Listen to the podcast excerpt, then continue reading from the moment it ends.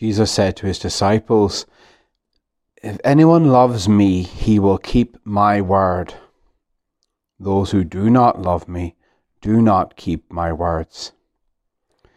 He said this to his first disciples at the Last Supper, and he says it now in our hearing in the gospel we have just heard. If you love me, you will keep my word. It's relatively easy to say with our lips, I love you, Jesus, or to say to others, I do love God. But love will prove itself in being more than just words we say. St. Ignatius of Loyola taught that love is proved in deeds, not words. When Jesus speaks of us keeping his word, he's referring to his teaching and example of what kind of God we put our faith in and what kind of life we should live in order to honour, obey, and show our love for God.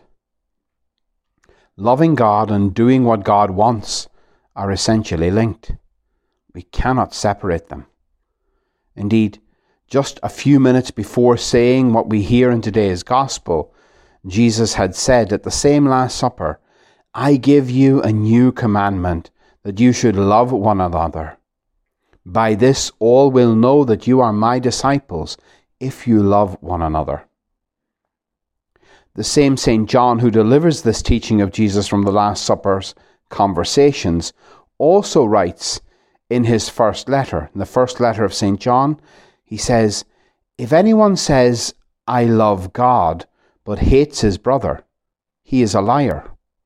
For anyone who does not love his brother whom he has seen cannot love God whom he has not seen.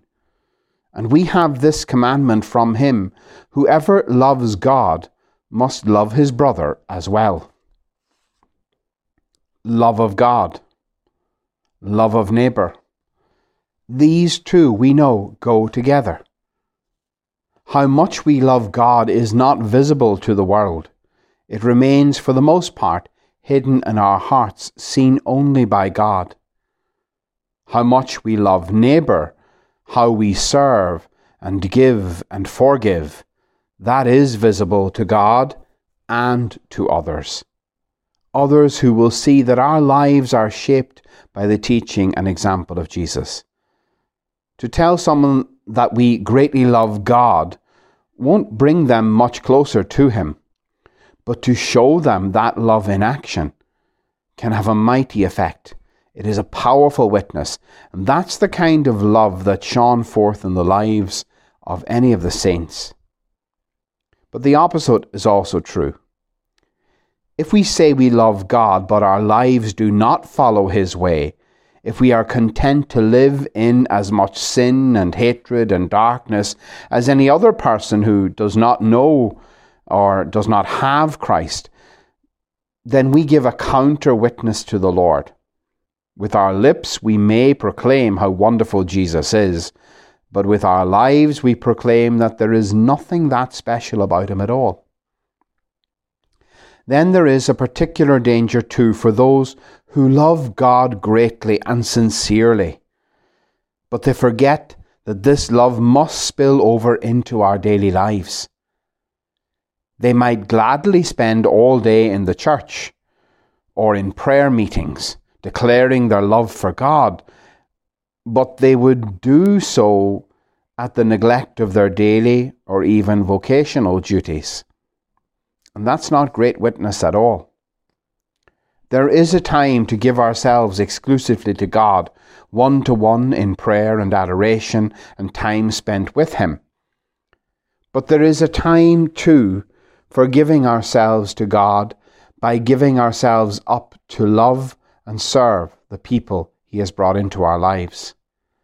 For example, the man who declares his love for God by spending an hour in the Adoration Chapel continues to show and prove his love for God when he goes home after his holy hour and gives every other hour over to the living out of his vocation as a husband or father. For that is what God wants. And as I've already said, loving God and doing what God wants are essentially linked. We cannot separate them. Our focus on one should not be to the exclusion or neglect of the other. Sometimes I think that many married people do not appreciate fully how awesome is their calling from God and what a service they render to the church and the world by being together in the sacrament of marriage and the family that might flow from that union. Pope John Paul II spoke about this when he visited Ireland back in 1979. This is what he said Dear fathers and mothers of Ireland, believe in your vocation, that beautiful vocation of marriage and parenthood which God has given to you. Believe that God is with you. Do not think that anything you will do in life is more important than to be a good Christian father or mother. The future of the church, the future of humanity depend in great part on parents and on the family life that they build in their homes. Now, obviously, the Pope was speaking in particular of families with children. But even if, unfortunately, a couple do not have children, they still do bear witness to their love of God by their love for one another. In the same speech, Pope John Paul said, Married people must believe in the power of the sacrament that makes them holy. The sacrament of marriage. Married people must believe in the power of the sacrament to make them holy.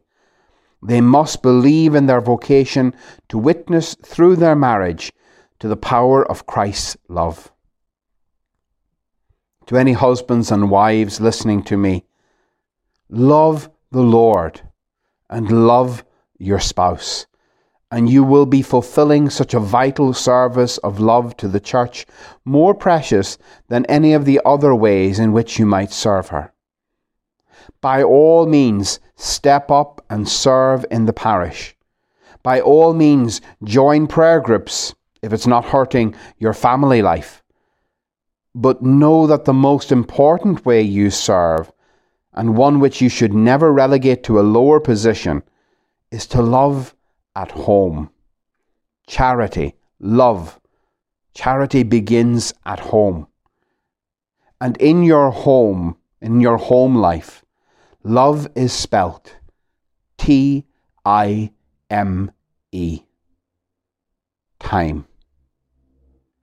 Mother Teresa said, Whatever you do for your family, your children, your husband, your wife, you do for God.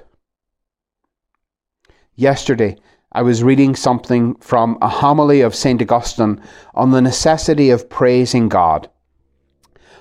But I thought I could easily swap the word praise for love in what he wrote. And this is what that would look like. Love God with the whole of yourselves. It is not only your tongue and voice that should declare your love for Him, but your conscience, your life, your deeds. We are loving God at this moment when we are gathered together in the church. When we leave to go home, do we cease loving Him? Provided we do not cease living a good life, we love God continually. You stop loving God only when you turn aside from what is good and what pleases Him. For if you never turn aside from a holy life, though your tongue may be silent, your life speaks out loud.